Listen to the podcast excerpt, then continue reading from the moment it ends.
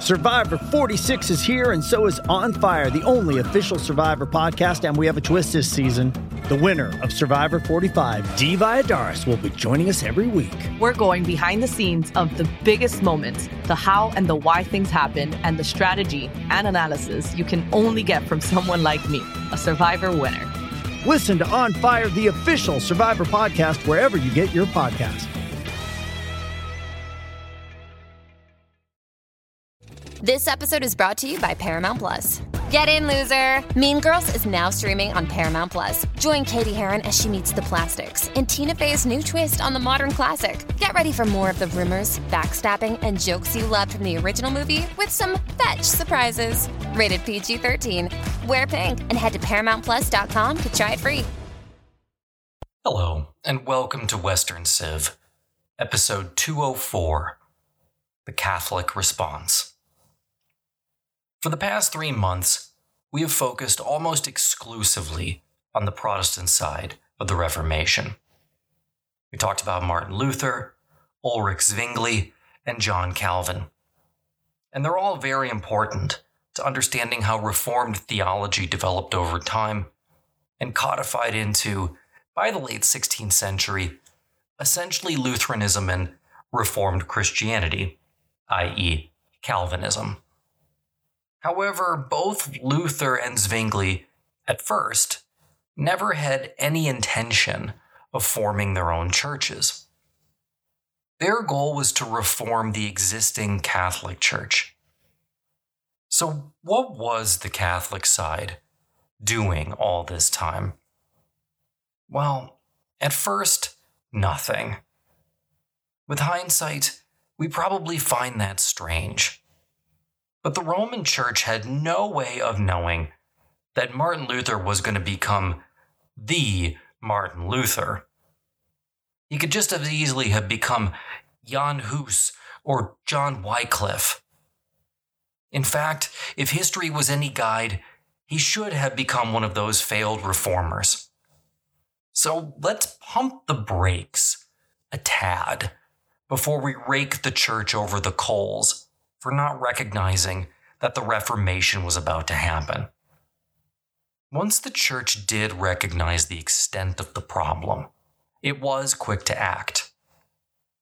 Today, we're going to explore that Catholic response before we round out in the second half of the episode and take sort of a holistic overall look at the early Reformation, especially from a doctrinal standpoint. Before we begin, let me just mention there's additional content on the website, westerncivpodcast.com. If you want ad free versions of the show, you can become a patron at patreon.com forward slash Western. And check out the premium feed for an amazing reboot of the series. Right now, I'm working on the early Greek civilizations and the Mycenaeans. I didn't talk about the Mycenaeans at all the first time around. If you're interested, check it out in the show notes glow.fm forward slash Western Civ. The early Reformation was very much the product of Northern Europe.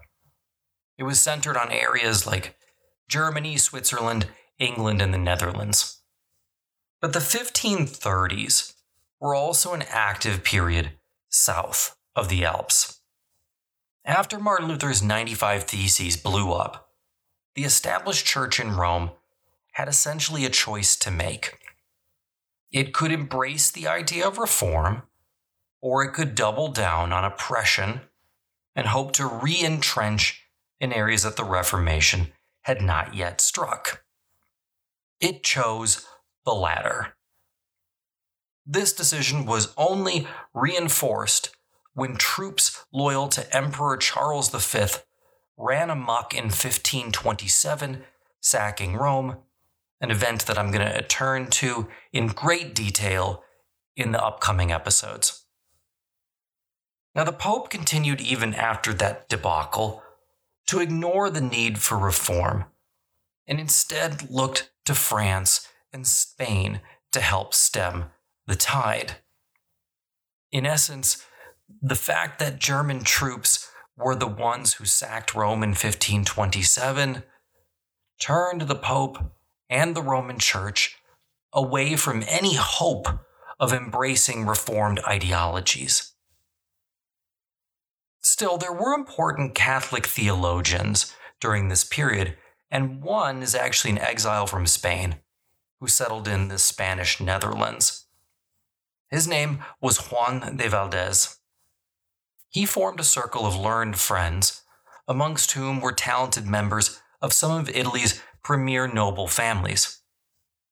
Valdés was an exile because he was a humanist, a philosophy which was still by and large condemned by the church. At first, his followers were referred to as Valdezinians, and then they later changed their name to, thankfully, Spirituali, because of their belief that God sent the Holy Spirit as a force to convey grace.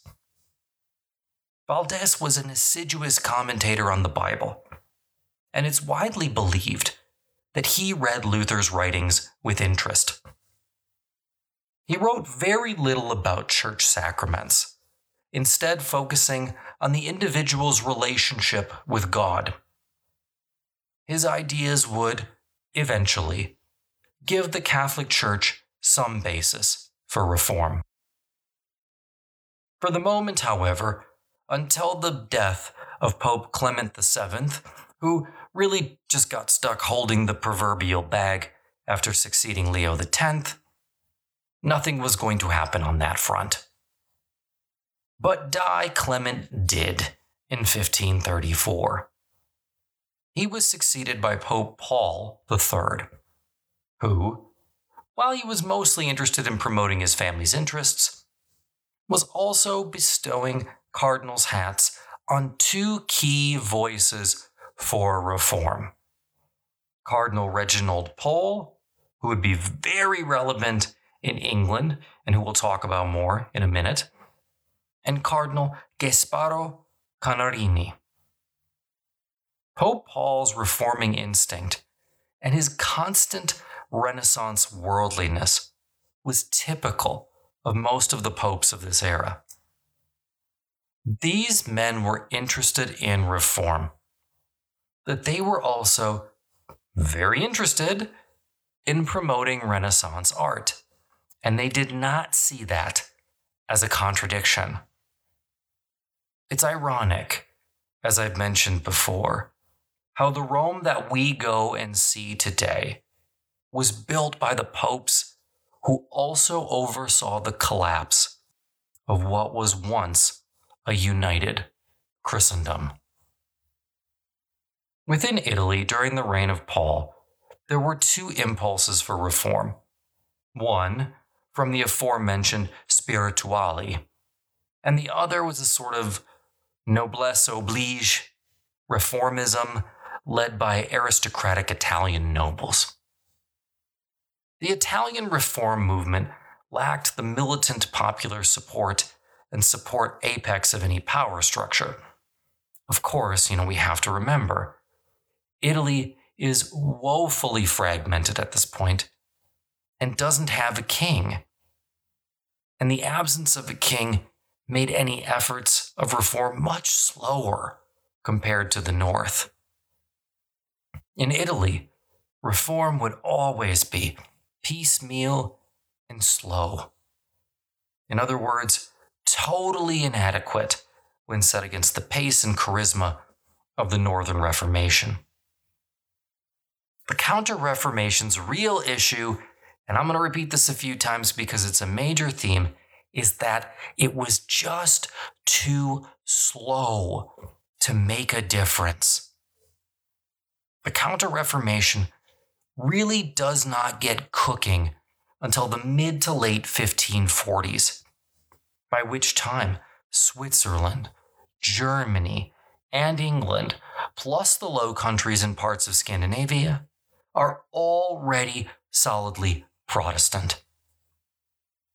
If you look at a map of Europe today and the major religions, what you're going to see is that the Counter Reformation utterly fails to win back any ground.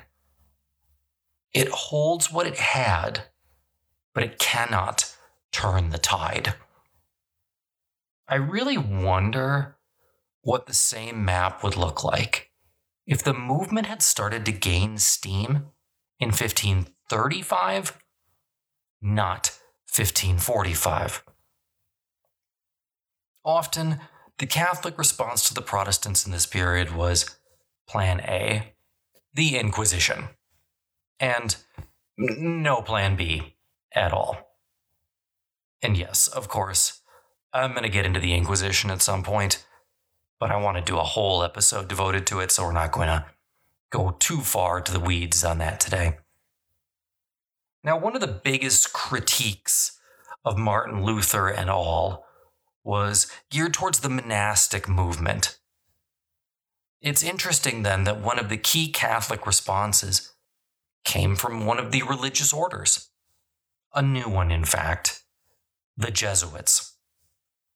There were many new religious orders founded in the decades after 1570. Generally, they all had one thing in common an emphasis on catechizing. Catechizing is a large scale teaching of basic Catholic doctrine using repetition in question and answer form. Anybody who went to Sunday school or any sort of Catholic school knows what I'm talking about. Luther and Calvin both used catechism and catechizing as well. And now it was a major thrust of what would become the Jesuit movement. And this was tied to another movement many of us today recognize, but that actually never started until 1535. In 1535, in Milan, the local bishop wanted to ensure that young children were learning proper doctrine. So, he offered apples and other treats if they came for catechism each Sunday morning. Hence, Sunday school was born. In a few short decades, it would become Catholic policy that while the adults attended Mass, the children went to Sunday school. And I can certainly testify that as of the 1990s, the institution was still alive and well. It's fascinating to think that maybe one of the things that most Catholics associate with modern Catholicism, Sunday school, doesn't come about until the Reformation. It's not medieval, it wasn't practiced by the early Christians, as far as we can tell. Didn't come about until a response. Now let's get back to the Jesuits for a moment. The founder of the Jesuits hailed from the far northern part of Castile, and his name was Inigo Lopez de Loyola. You probably know him as Ignatius Loyola. Well, funny story about that. Turns out one of the registrars took down his name incorrectly when he studied theology at the University of Paris. And that's the reason that his name gets passed down as Ignatius. A Scrivener's error. Isn't history fun? Inigo, I'm going to use his actual name, wanted to form a religious order that combined the best of both worlds he knew and loved the piety of the Roman Church and the chivalry of 16th century Spain. Duty, honor, commitment. Those were the words he wanted associated with his new order. In 1548, Inigo wrote out his ideas in the Spiritual Exercises, which at the time he didn't intend as anything more than an instruction manual, but which became one of the most important works of Catholic doctrine since Thomas Aquinas. With it was born one of the most influential Catholic organizations of all time, the Society of Jesus, or as most people know them, the Jesuits. The Jesuits eliminated many of the defining features of most religious orders to date. No more decision making gatherings and no more structure, daily worship cycle. They also refused to adopt a distinctive dress. Now, that being said, just because they're not going through all the hours of the day, that doesn't mean that the Jesuits lacked for direction or discipline. They absolutely did not. The Jesuit superior general made all major decisions for the order and distributed those orders out to the different superiors throughout Europe. In fact, Inigo had gone out of his way to make it clear that it was the superior general who shaped Jesuit policy, not the Pope. And the Jesuits grew explosively. From only a handful of members in 1540 to over 3,000 across three continents in just 25 years. I mean, that kind of growth puts the Templars to shame. And unlike any previous monastic movement, the Jesuits never closed themselves off. Rather, Inigo wanted an organization that was absolutely part of a larger society. Now, interestingly enough, the Jesuits were not, at least initially, applauded by the Inquisition, which is terribly ironic given what we all know was going to happen later. In fact, the Inquisition was highly skeptical of Inigo Loyola and his practices and goals. Inigo gave them reason for concern. He was personally scornful of elaborate high sung masses, and to a large extent, might have been more home in a Genevan church in terms of its look and feel. Now, in its first two decades, the order lacked the two features which today we think of as quintessentially Jesuit. Number one, aggressive confrontation with Northern Protestants, and two, education. We'll get back to number one later on. In terms of education, well, the Jesuits just kind of fell into the business, which is interesting given just how linked the two are still today. The Jesuits did establish quote unquote colleges early on, but these were intended mostly as boarding houses for students who were members of the society. Once the Jesuits did begin to focus on education in earnest, they focused almost exclusively on secondary education. In effect, what this did was made the Jesuit institutions elite at that secondary level.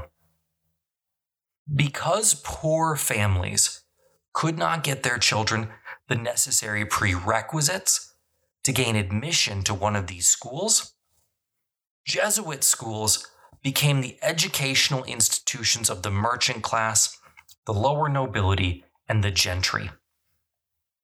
This allowed the Jesuits to shape the minds of young men who would lead much of Europe for the next two centuries.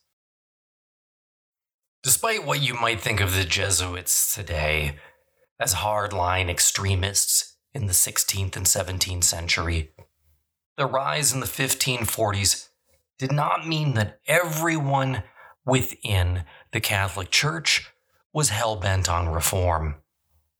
Far from it. Many still hoped for some kind of compromise that would salvage the situation within the empire and bring some semblance of peace. In the empire, things were just really messy. And I mean that on a personal level. Take as an example the elector Joachim II of Bohemia. His brother in law was Lutheran, but his father in law was Catholic. And that's just in the nobility. In all certainty, that kind of situation repeated itself across the empire. There had to be some kind of a solution. Part of the problem, as we should know by this point, is that the Protestants themselves were far from unified. Bucer's efforts to get some sort of a consensus had badly failed.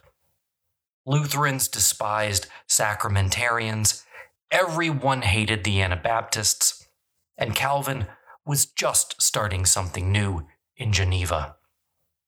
And that says nothing of England, which we haven't even addressed yet, but is its own delicious chaos cake of religious intoleration. Still, it's remarkable that as late as January 1541, Melanchthon and Johannes Eck were still trying to work out a deal. In March of that year, both sides came together for the Diet of Regensburg. But for all the optimism, the reality remained that no one went to these things out of any real desire to negotiate jack squat. When no one caved, the whole thing collapsed in less than two months. Meanwhile, back in Rome, Pope Paul III was busy setting up an Italian Inquisition on the model of the Spanish one, which began its, I'll say, work, to be nice, in July of 1542. I think we can say by then that the opportunity for compromise was past. Obviously, the biggest event in the Counter Reformation was the Council of Trent, which began on December the 13th, 1545. Different popes had attempted to call a council prior to this, notably in 1541. But then relations with the emperor were poor, and it was not until 1545 that affairs between the Holy Roman Emperor Charles V and the Pope were good enough that a council finally seemed feasible. So there were a series of meetings that generally get classified as the Council of Trent. But many of those take place over a series of years. And here today, we're only going to deal with kind of the bookends and the decisions that come out of those councils. I will reference them repeatedly in future episodes as we sort of shift back into political history in the coming weeks.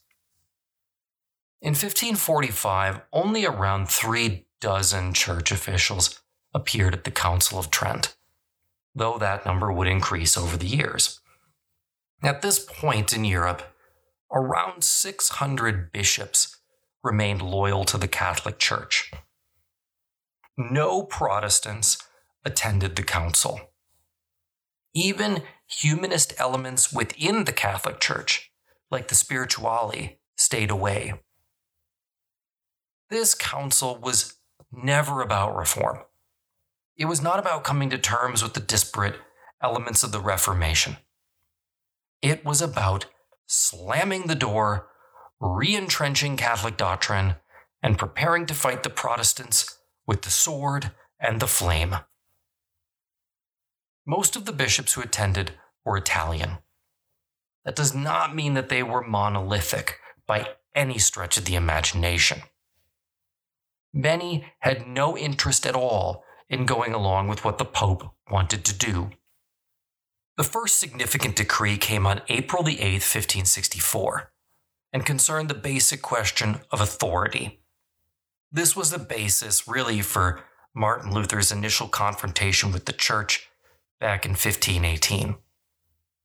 There was no question of the Scripture alone view of authority.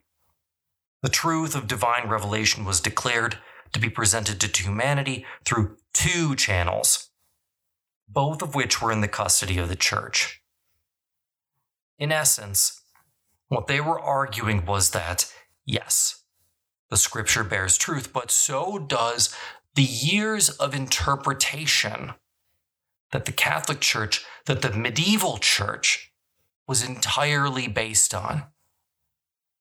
These were the church doctors. These are the people like Thomas Aquinas, Saint Augustine, William of Ockham, so on and so forth.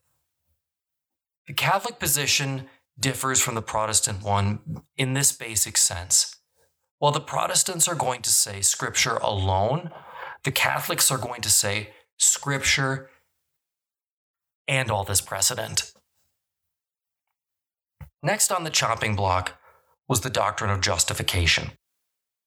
Ultimately, the council decided to keep in place the late medieval policy of the justification of sin, basing it both on scripture and medieval theology, which had become quite muddled over the centuries.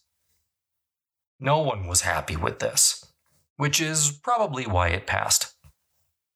The last major doctrinal issue was salvation, which was the biggest issue by far. Ultimately, the council rejected Luther's position that good works were meaningless. Instead, the Council of Trent reiterated the Catholic position that salvation was based on grace and good works. God's grace is available through good works, including participation in baptism and penance. By the time the decrees on salvation and justification were passed in January 1547, many of the humanist minded cardinals had left, including the influential Cardinal Pole. In the summer of 1547, Pope Paul III moved the council from Trent to Bologna. Ostensibly, this was due to an outbreak of plague, but in reality, it was to avoid having to deal with the emperor, who favored more conciliation with the evangelical party. After he defeated the Protestants in battle, it seemed likely that he might be able to get the German evangelicals back in church if Rome was willing to make a deal. Pope Paul was not and move the council to avoid the issue. Nothing more could happen while Paul lived, elderly and preoccupied as he was with making his family rich. His eventual death in November 1549 offered the real last chance that the Roman Church might reform itself through an inspirational and reform minded pope. Cardinal Pole, who was such a man, almost won the vote to succeed Paul. He actually gained nearly enough votes on the first two ballots to win. But then the conclave became a drawn out affair. In fact, it was actually one of the longest papal conclaves in history. Pole had no stomach for such a fight and drew back. So instead, on February the 8th, 1550, the cardinals elected an Italian papal servant, Pope Julius III, and the chance for real reform faded forever. Really, the Council of Trent is much more important for what it did not do compared to what it did. If the council itself had been held earlier, there's a real chance we're not talking about a Protestant Reformation. But Luther penned the 95 Theses in 1517, and it took the papacy 30 years to respond. If the papacy called a council in the 1520s, which many people were calling for, even from within the papal curia, then maybe there could have been a compromise. But by the late 1540s, it was just too late. Luther, Zwingli, and now even John Calvin were beginning to build new churches, which is to say nothing of the Anabaptists. The opportunity for reconciliation had passed. The Council of Trent made zero effort to compromise and no major Protestant leader attended it. In the end, all the council did was reiterate existing policy. No one there considered reformed ideas, or even whether or not some reform was a good idea. It was a complete rejection of the Protestant movement. Look, the late medieval church was absolutely broken. It needed reform. But the men who were the cardinals in the 16th century were men who profited from the church and intended to keep that going. To an extent, Wycliffe's complaint from two centuries earlier was spot on. The Catholic Church had simply become too secular, too interested in lay power to function the way it was intended. And it was too difficult to get any of the men who benefited from it to change their position. The ultimate schism of the Western Church was avoidable. We've seen that several times in these episodes. But the two sides were not willing to make the deals and concessions to make it happen.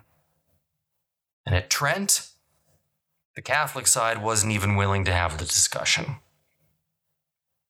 I'm going to close out the first part of this episode with a brief look at the latter part of the Council of Trent, which takes place from 1561 to 1563.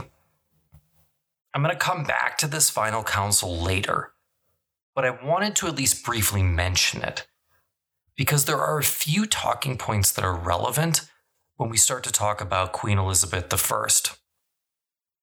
The last Council of Trent was summoned in 1561 by Pope Pius IV and didn't technically start until January of 1562. All the major parts of Catholic doctrine had already been reaffirmed by earlier councils. So this one really concerned the life and structure of the church.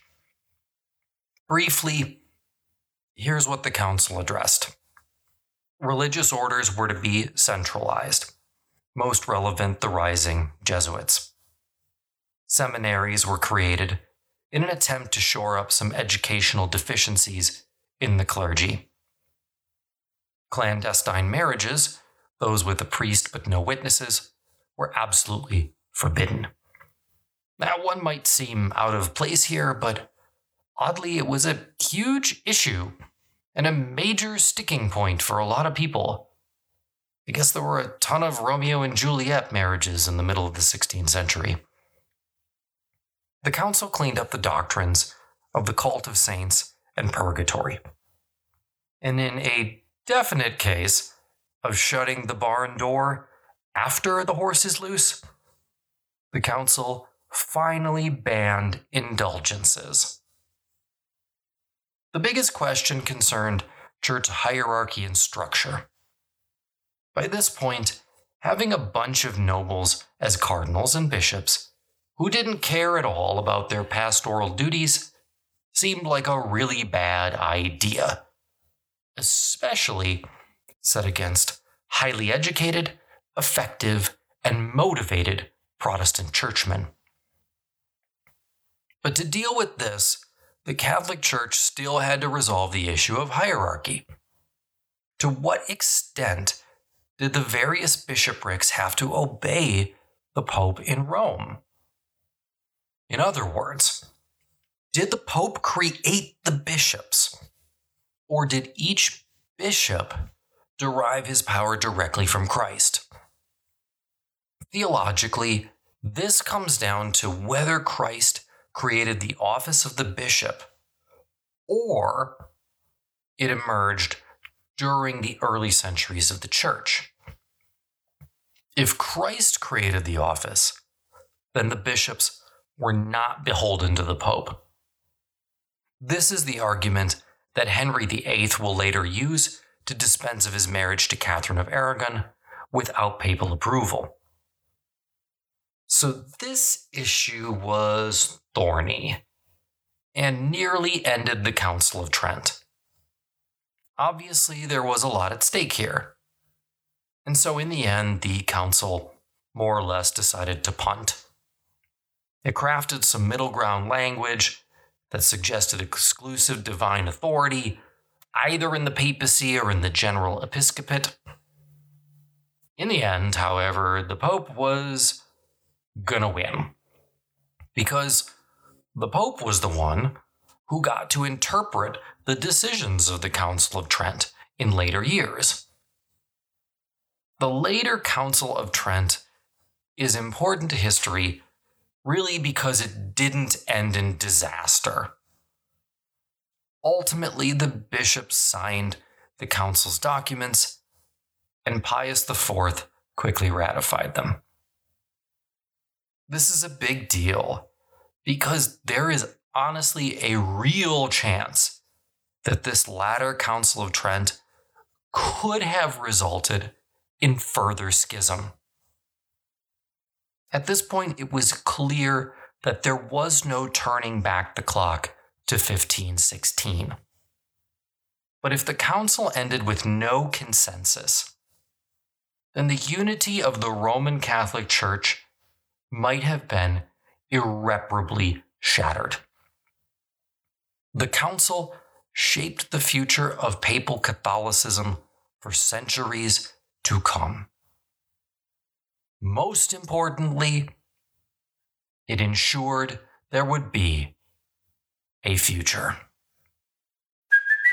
Hey, it's Kaley Cuoco for Priceline. Ready to go to your happy place for a happy price? Well, why didn't you say so? Just download the Priceline app right now and save up to 60% on hotels. So, whether it's Cousin Kevin's Kazoo concert in Kansas City, go Kevin, or Becky's Bachelorette Bash in Bermuda, you never have to miss a trip ever again. So, download the Priceline app today. Your savings are waiting. Go to your happy place for a happy price. Go to your happy price, Priceline. As humans, we're naturally driven by the search for better. But when it comes to hiring, the best way to search for a candidate isn't to search at all. Don't search, match with Indeed. When I was looking to hire someone, it was so slow and overwhelming. I wish I had used Indeed. If you need to hire, you need Indeed. Indeed is your matching and hiring platform with over 350 million global monthly visitors, according to Indeed data, and a matching engine that helps you find quality candidates fast. Ditch the busy work. Use Indeed for scheduling, screening, and messaging so you can connect with candidates faster. And Indeed doesn't just help you hire faster. 93% of employers agree Indeed delivers the highest quality matches compared to other job sites, according to a recent Indeed survey. And listeners of this show will get a $75 sponsored job credit to get your jobs more visibility at Indeed.com slash podcast. That's Indeed.com slash podcast. Terms and conditions apply. In the second part of today's show, what I would like to do is put this beginning part of the Reformation into a broad context. And I want to start by pointing out the obvious. I have spent roughly the last five months, more, six maybe, really just dealing with theology and doctrine. There's a reason for that. It's important to understand where everyone is coming from when we get to the major political events of the 16th century. Theology is crucial, but a lot of kings are going to take the idea of Reformation, see what they want in it, i.e., Henry VIII, and do their best to just run with it. But these first key theologians were genuinely concerned with the health of what they would all call the true church. And that was why we've spent so much time on it. We started the year by talking a lot about the late medieval church and some of the problems that beset it. In just sort of a large overview, I think we can divide the problems facing the church in the early 16th century into two big categories. You have theological issues, and then you've got major structural problems. In terms of the theological issues, I think what we have to remember is that what a lot of the Reformed Christians, the evangelicals, they tend to be called in a lot of the sources, later on Protestants, what they wanted to do was return to the early church. And for most of them, what they're talking about is roughly the period from the age of Christ, you know, the very, very beginning of the first century CE, all the way up to, it depends, but I'm going to say roughly uh, the age of Constantine. So, right around 300 CE.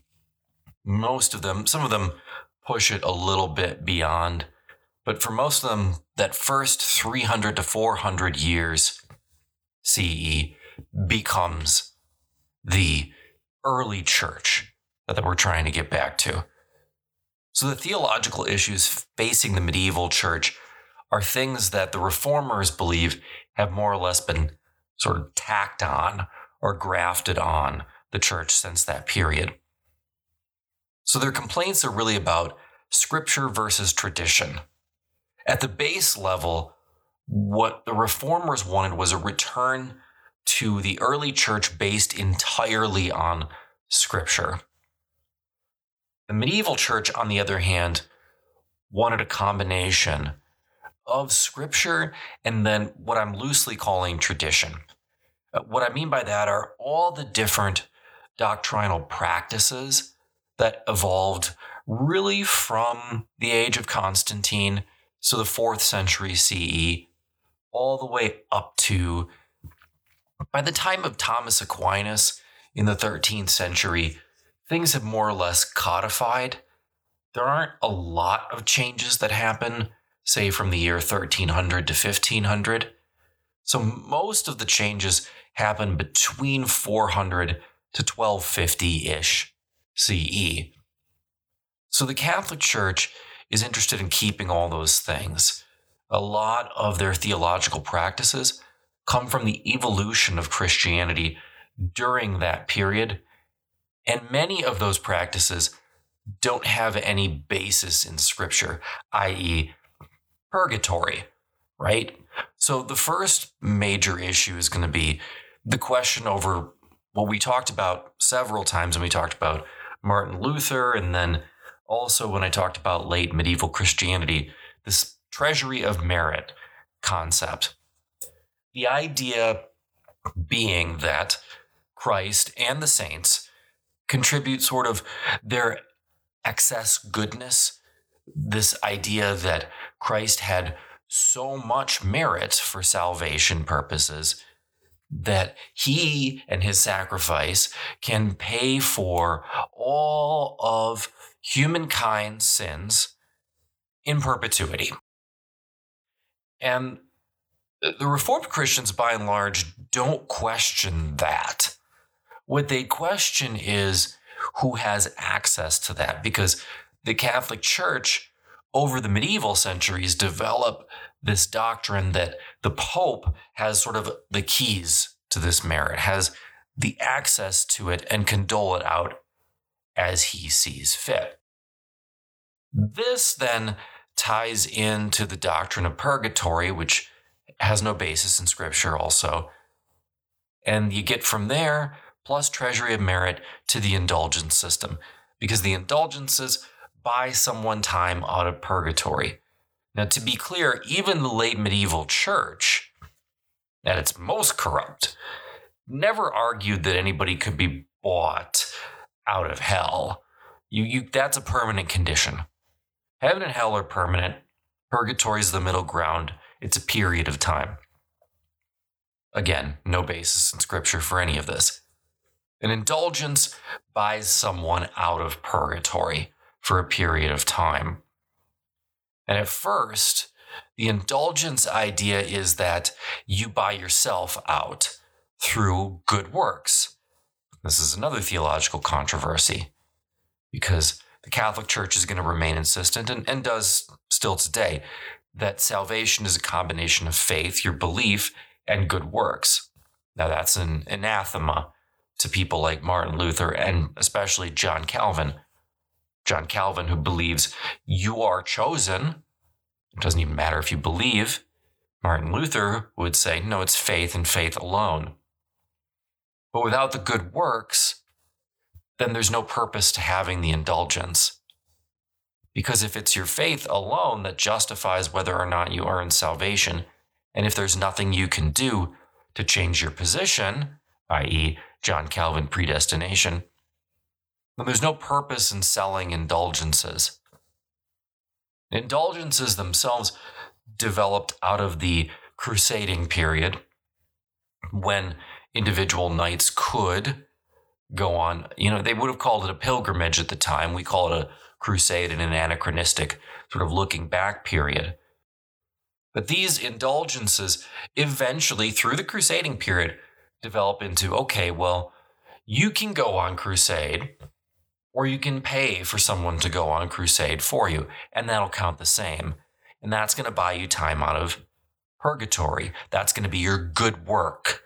That's going to get you out, so on and so forth. Right? So, I mean, Henry II famously, after the death of Thomas Becket, has to pay thousands of pounds in an indulgence to justify that crime, even though, you know, whether or not he had everything to do with it, but that's that's another matter. We won't go down that road. So the idea of the treasury of merit, indulgences, and good works sort of get tied together. Now, none of those things have any basis in scripture. Those are all based on medieval ideas. And so, one of the theological issues for the reformers is to strip all of those things away. And there's a couple of other ones. Clerical marriage is a huge target for Reformed Christians in the early 16th century. Of course, there's no reference at all to priestly celibacy in the Bible or to the contrary. None. So there's no basis in Scripture for clerical celibacy.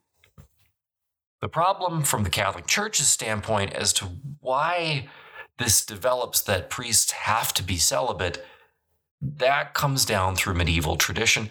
And that has a lot more to do with feudalism than it does with theology. Because if priests got married, then they could pass their feudal territories down to their sons. The church, we have to remember, is the biggest corporation in Europe up to the 16th century. For over a thousand years, this corporate system has dominated Europe. And it's dominated Europe through the ownership of land. The Pope owns land, bishoprics own land, monasteries own land so on and so forth. Individual dioceses own land. If priests can get married, then under the feudal system, those lands get passed on to their sons. But if priests can't get married, then the lands revert back to the church over and over again, and the pope or whoever, it's, it's different depending on where you are. But let's just, for the sake of simplicity, say the pope can dole those territories back out, oftentimes selling them again for a new price. And as we all know from medieval history, life expectancy can be short at times. And so one individual pope might be able to dole out the same diocese three or four times in that pope's lifetime, depending upon what happens. The other issue is this question over the Lord's Supper and the Eucharist. And now, here, this is where we just get into straight up theology. I don't know how much the common European living at the time invested in this issue. For theologians, for men like Martin Luther, Ulrich Zwingli, Johannes Eck, John Calvin, this was the most important issue. It's the issue that keeps Protestants divided in the early Reformation. How much did your common shepherd in what's going to be Czechoslovakia care about that? I don't know. How much did a burgher living in, let's say, Strasbourg care? I don't I don't know. We have some references in the sources to people being very invested in this. But then again, this isn't like a blog that someone wrote down. This is someone usually like a Martin Luther, like a Melanchthon telling us how much they care. So how much they actually cared, I don't know. But what it, what it boils down to this, and I'm not going to spend a ton of time on this because we talked about it a lot in the shows, but just in brief, the Catholic position remains what's called transubstantiation, which means that during the miracle of the Mass, Christ's physical body becomes manifest in the bread and in the wine. Okay, and that's where all the sort of mystical properties of the Mass come in that the Reformed Christians are going to be so critical of. In terms of Reformed Christianity, we have really three key positions, and they almost break down on the three lines that we've talked about in the show up to this point. You know, we've got Martin Luther, who still believes in some bodily presence of Christ, though he doesn't believe in the miracle of the Mass. On the opposite side of the spectrum, you have Ulrich Zwingli and the Sacramentarians, although, again, they wouldn't have called themselves that. That was a term of derision that was cast upon them. Zwingli believed that this part of the Mass was purely symbolic. The Lord's Supper was a symbol to remind us all of the sacrifice that Christ made. Calvin's in the middle. Calvin doesn't believe it's a symbol. Calvin doesn't believe that Christ is physically present like Luther does. And remember, Luther never justifies his position by any logic, he just simply says it's a question of faith. Calvin, on the other hand, in the middle says Christ is present spiritually. And so we have those three different Protestant positions, and they, they certainly fracture out from there, but I'm not going to go into that at this time at least. Those are the three key ones to keep in mind as we move forward. People are still going to be killing each other over this issue for a long time. Now, in addition to all of these theological issues, as I hope you understand from the previous five months, there are major structural issues facing the church in the early 16th century. One of the biggest ones is jurisdiction, namely concurrent jurisdiction. And what I mean by that is the Pope, in theory, is in charge of Christendom and the church. The problem with that is, especially when it comes to bishoprics and positions held by bishops within different kingdoms, is that the men who hold these positions are not just churchmen. In fact, in many cases, they're not churchmen at all. They hardly ever administer to their diocese.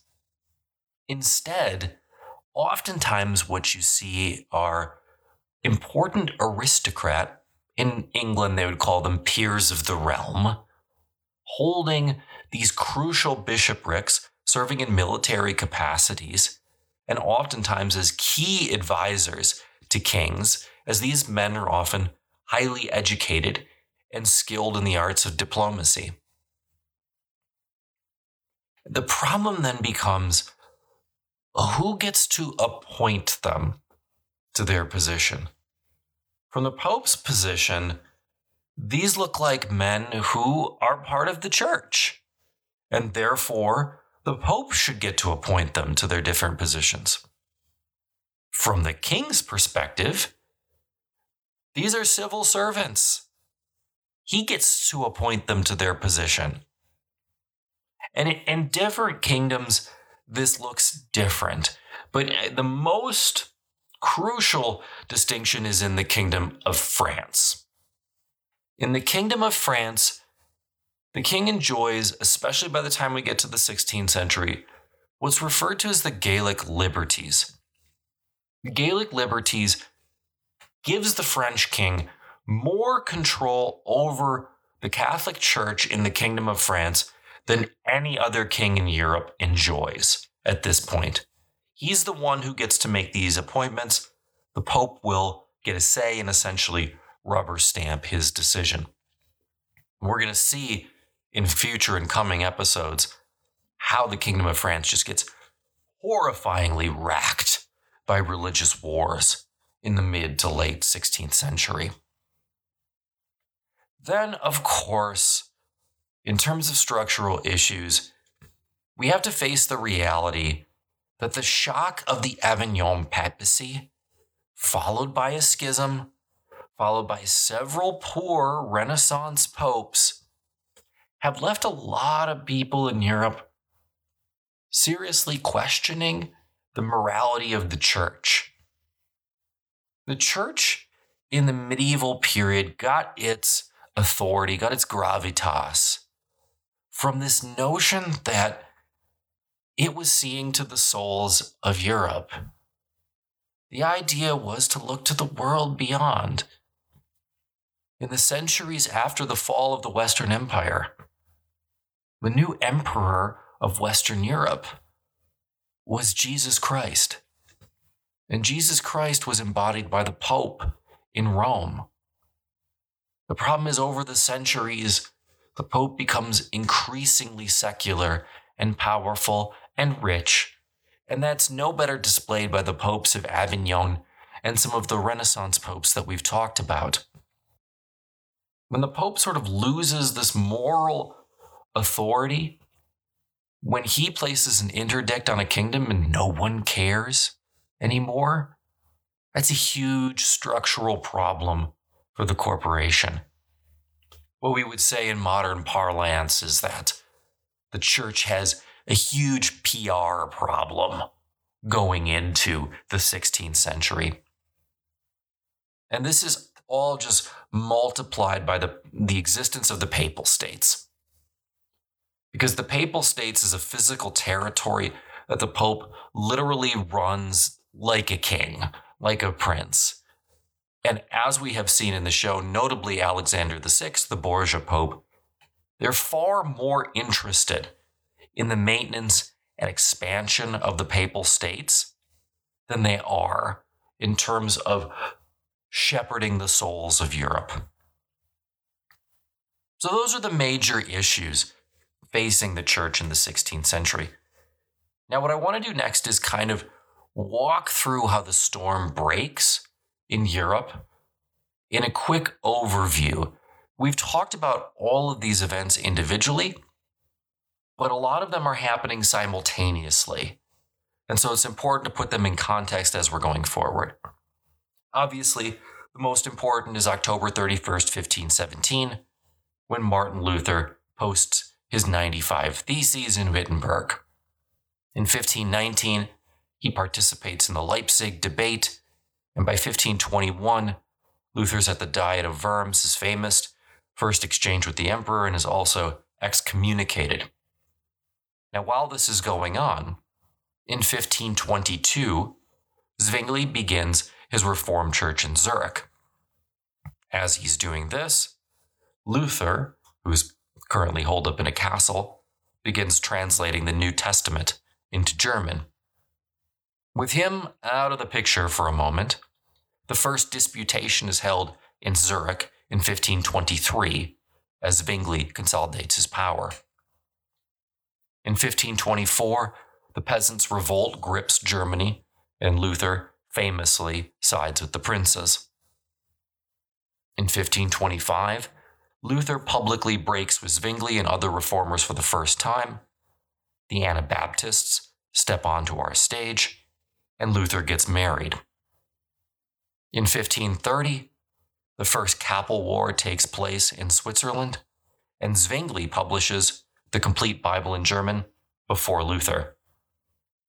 In 1531, Zwingli exits stage left as he's killed at the Battle of Kappel, and Bullinger takes over the Reformed Church. The following year, we get a new character, 1532, Calvin, publishes his first work, Seneca's On Clemency. Two years later, 1534, four years after Zwingli, Luther publishes his complete translation of the Bible. Two years after that, in 1536, Calvin publishes his first version of the Institutes of the Christian Religion.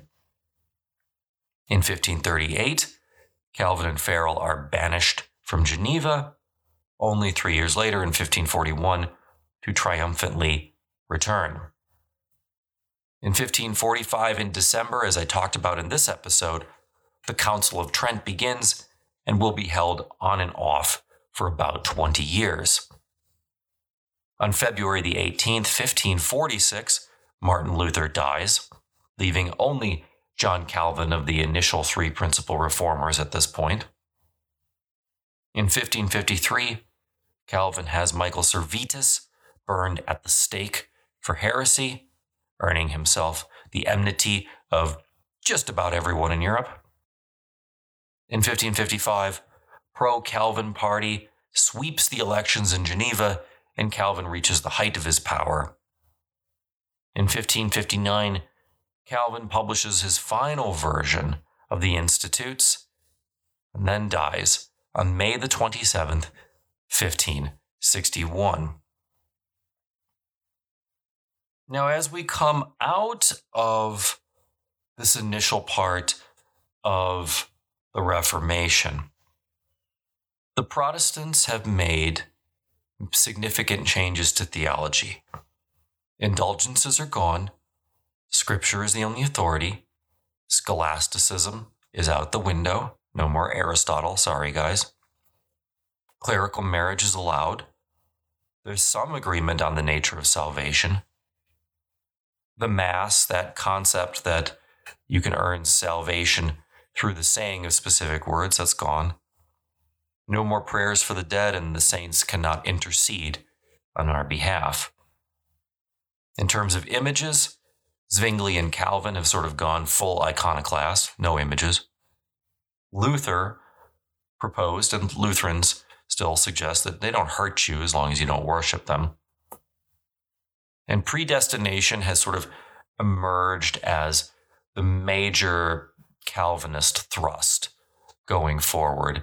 And predestination and Calvinism are going to form the bedrock of Western ideology in a lot of ways as we move forward. I do think it's important that we remember that this is not about religious toleration. The Reformation is not some reawakening of, oh gosh, we should all just, you know, let people believe what they want to believe. Absolutely not. Protestants, in most cases, remain just as intolerant as the Catholics had been. Zwingli himself dies in battle trying to extend his version of Reformed Christianity. Calvin was willing to burn Servetus at the stake because he didn't agree with him. Luther spurned all his enemies and was notoriously anti Semitic. In other words, the Protestant Reformation was never about religious toleration.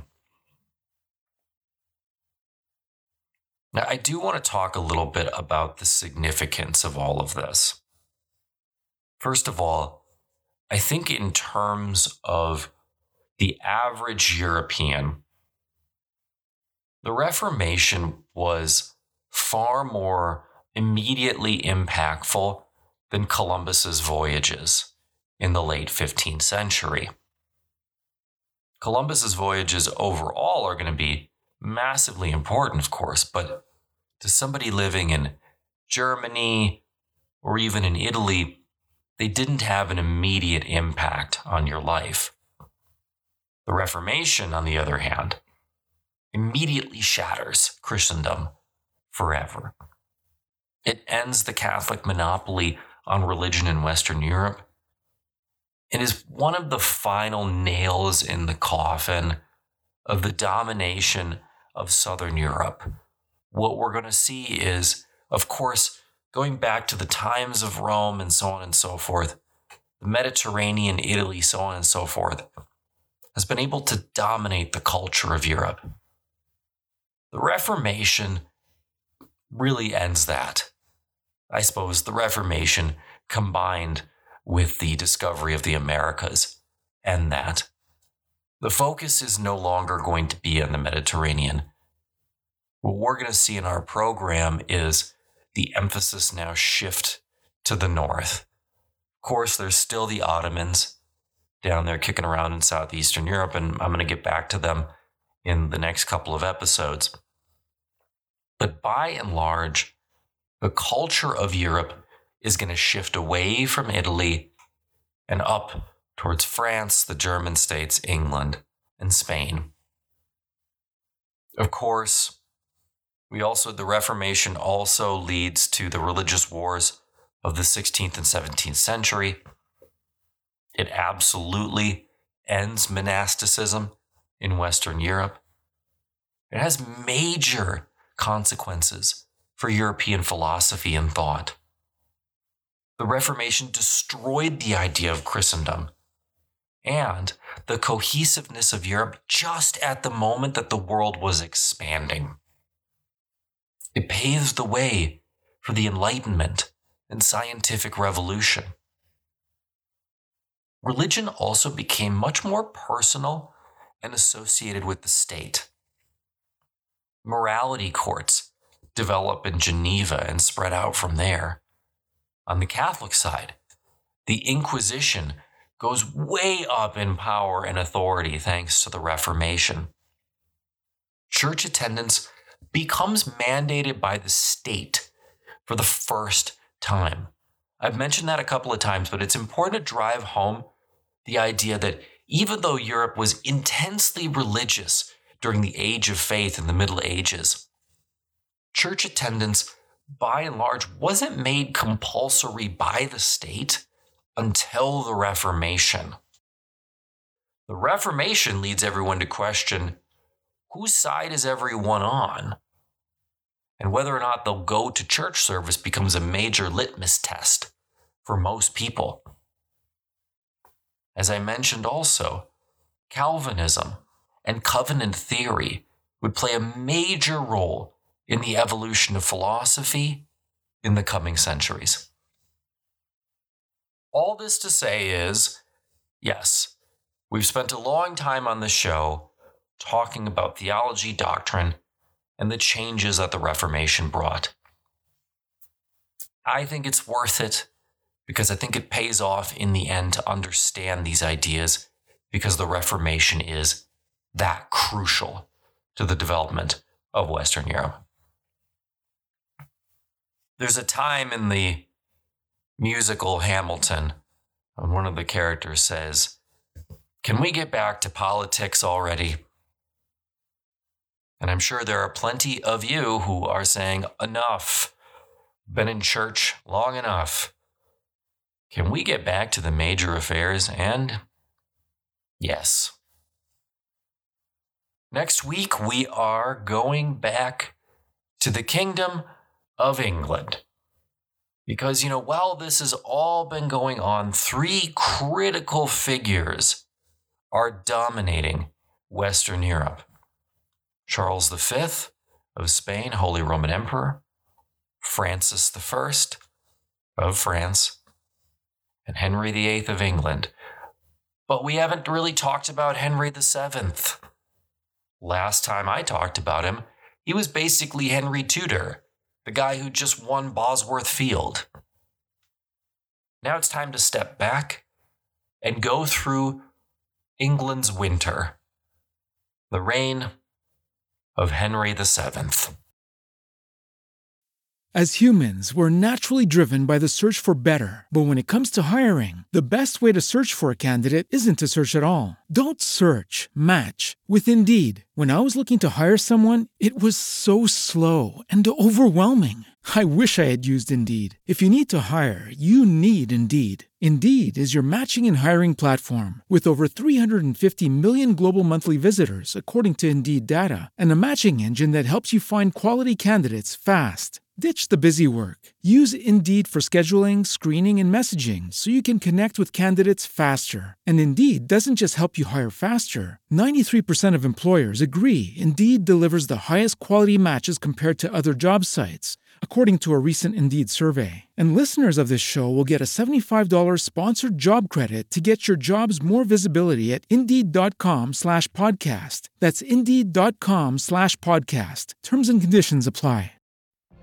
What if you could have a career where the opportunities are as vast as our nation, where it's not about mission statements, but a shared mission? At U.S. Customs and Border Protection, we go beyond to protect more than borders from ship to shore, air to ground cities to local communities, CBP agents and officers are keeping people safe. Join U.S. Customs and Border Protection and go beyond for something far greater than yourself. Learn more at cbp.gov/careers